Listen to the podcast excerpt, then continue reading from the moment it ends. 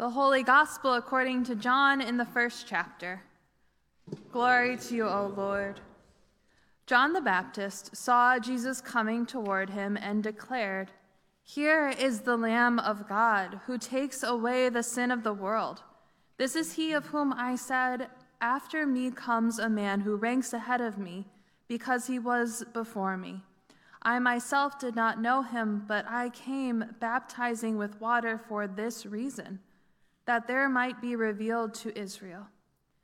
And John testified, I saw the Spirit descending from heaven like a dove, and it remained on him. I myself did not know him, but the one who sent me to baptize with water said to me, He on whom you see the Spirit descend and remain is the one who baptizes with the Holy Spirit. And I myself have seen and have testified that this is the Son of God. The next day, John again was standing with two of his disciples. And as he watched Jesus walk by, he exclaimed, Look, here is the Lamb of God. The two disciples heard him say this, and they followed Jesus. When Jesus turned and saw them following, he said to them, What are you looking for? They said to him, Rabbi, which translated means teacher. Where are you staying? He said to them, Come and see. They came and saw where he was staying, and they remained with him that day. It was about four o'clock in the afternoon. One of the two who heard John speak and followed him was Andrew, Simon Peter's brother. He first found his brother Simon and said to him, We have found the Messiah, which is translated anointed.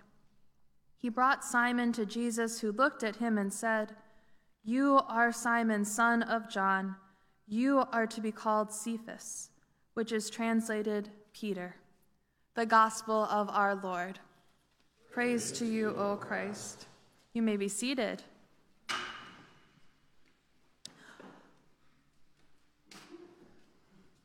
So, today we're going to start with something just a little bit different. Um, we're going to start kind of in line with what our kids did today in the children's message. Um, I'm going to have you take 30 seconds to quietly reflect to yourself. And you don't need to be worried because I'm not going to ask you what you thought of. So feel, feel free to let your minds wander. Um, but I want you to think, like I asked the kids, I want you to think of all those names that you have been called, or if you run out of those names, names you've called yourself that are not so kind names. So I'm going to set my stopwatch here for 30 seconds, and I invite you now to sit back, close your eyes, and to start thinking.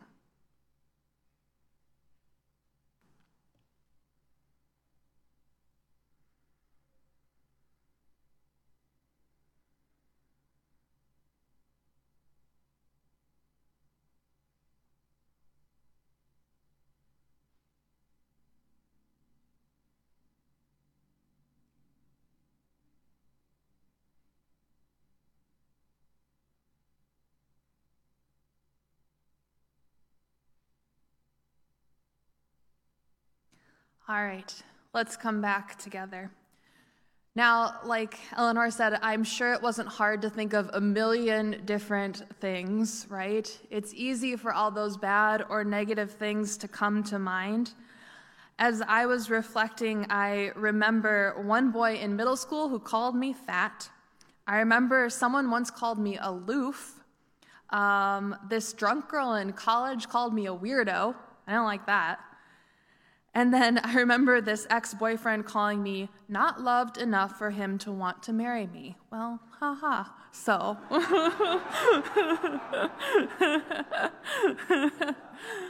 I'm sure you could think of a lot of things. And there's that little kid's rhyme that goes Sticks and stones can break my bones, but words will never hurt me. And I'm not probably the first to say it, but that's not true, right? It just ain't true and we can leave that behind. We don't have to pretend here. Words hurt us.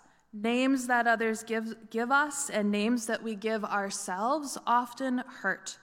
They hurt so much that we often carry them around for years, Sometimes we make them markers of our identity or how we know ourselves, as though fat could really be our whole being or stupid what everyone actually sees in us.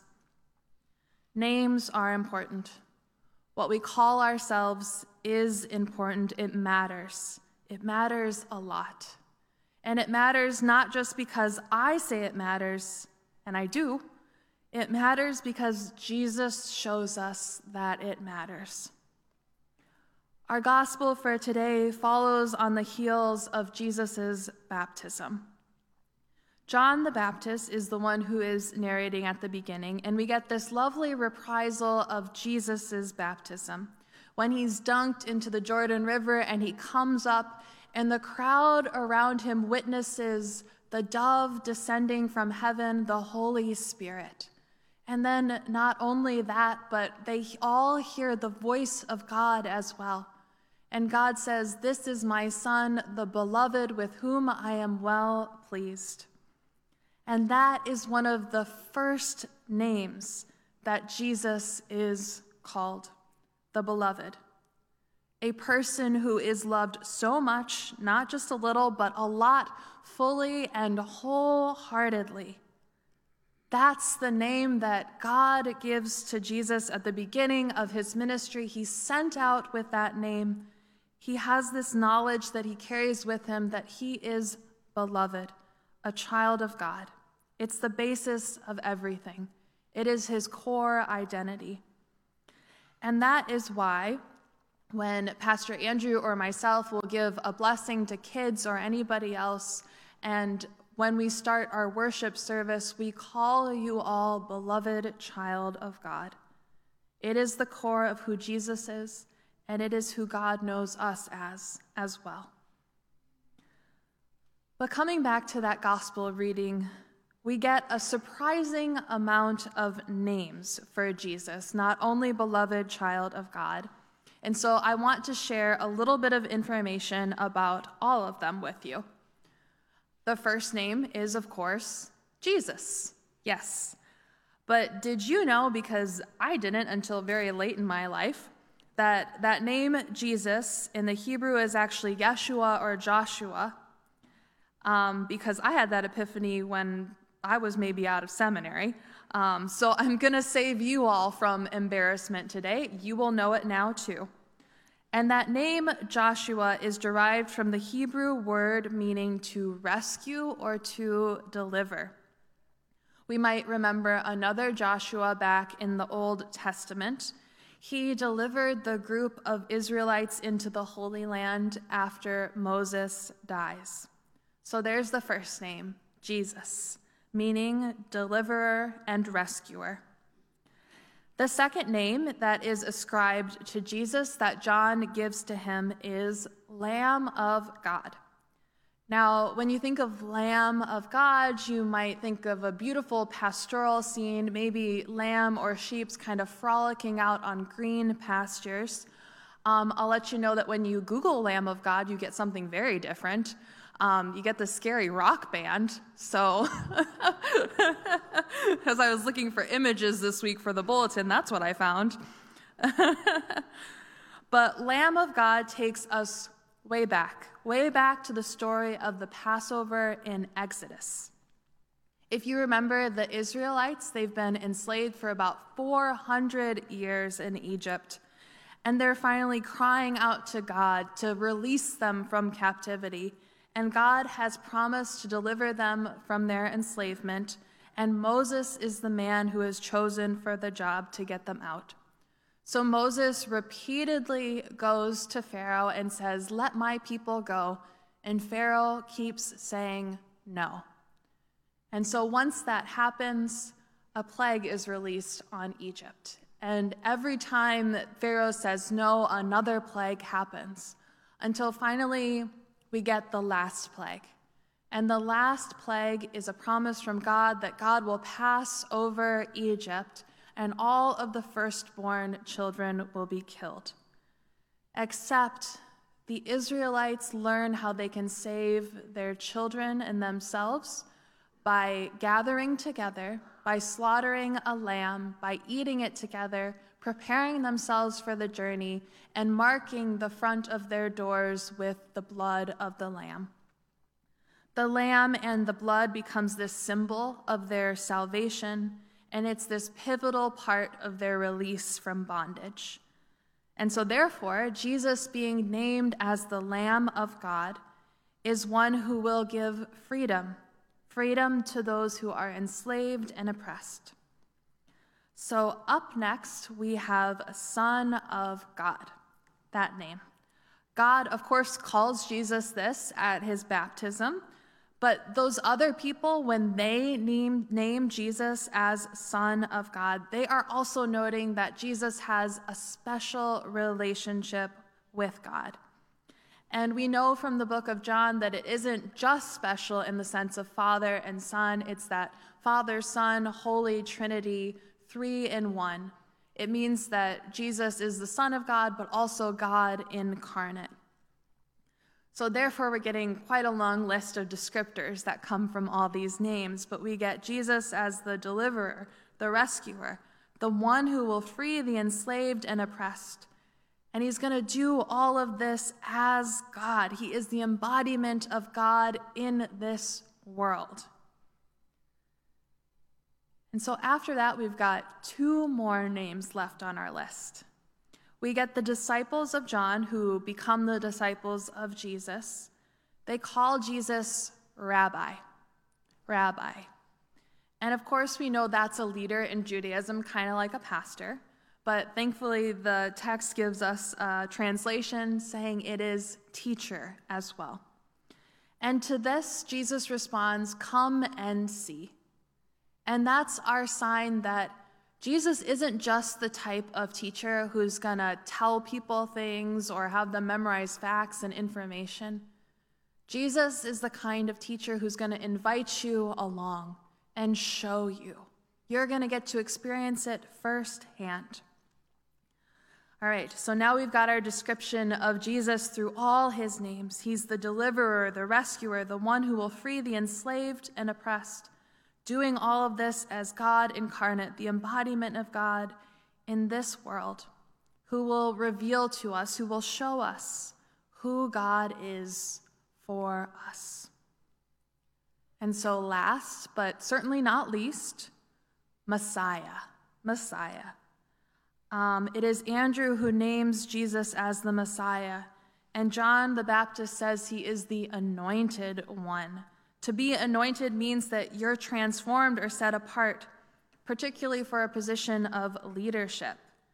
Way back in the day, in the Israelites, when they were exiled, they were hoping for a Messiah who would free them and who would restore them to their rightful relationship in the land and with God. And so now we come to that lengthy naming of Jesus. And there are names that certainly let us know who Jesus is, but there are also names that let us know what Jesus does for us.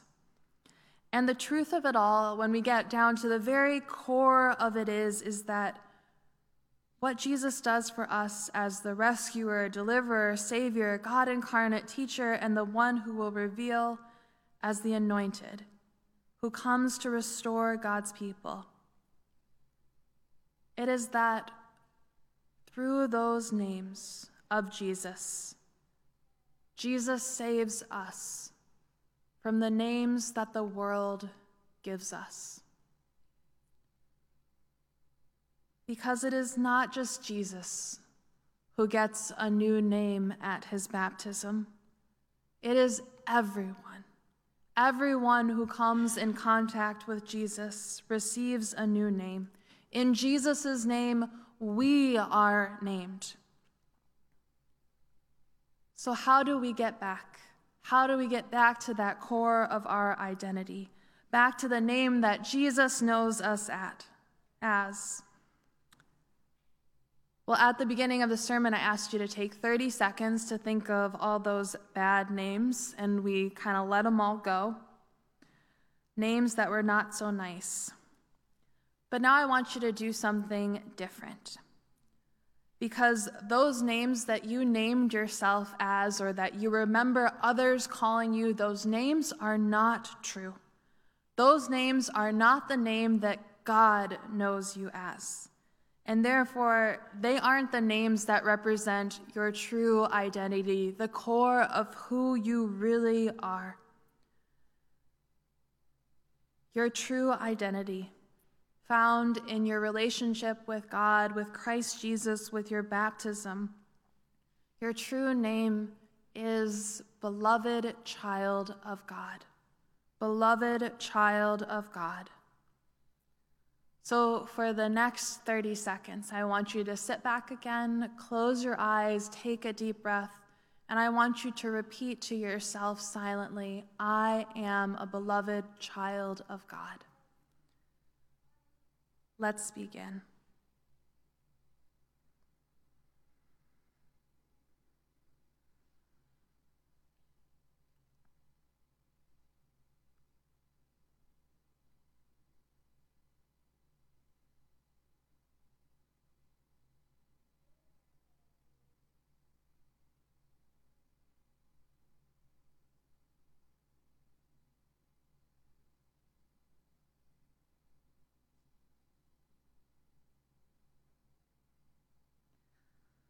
Let's come back together.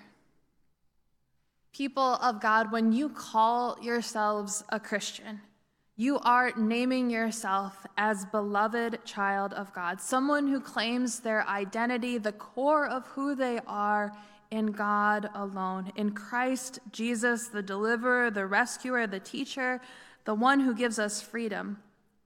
And as a Christian, you get to leave behind all of those names that the world puts upon you. And you get to step into your true name, beloved child of God. And you get to take that with you and share it with the world so that not only you know who you are, but others can know who they are as well. Beloved children of God. Amen.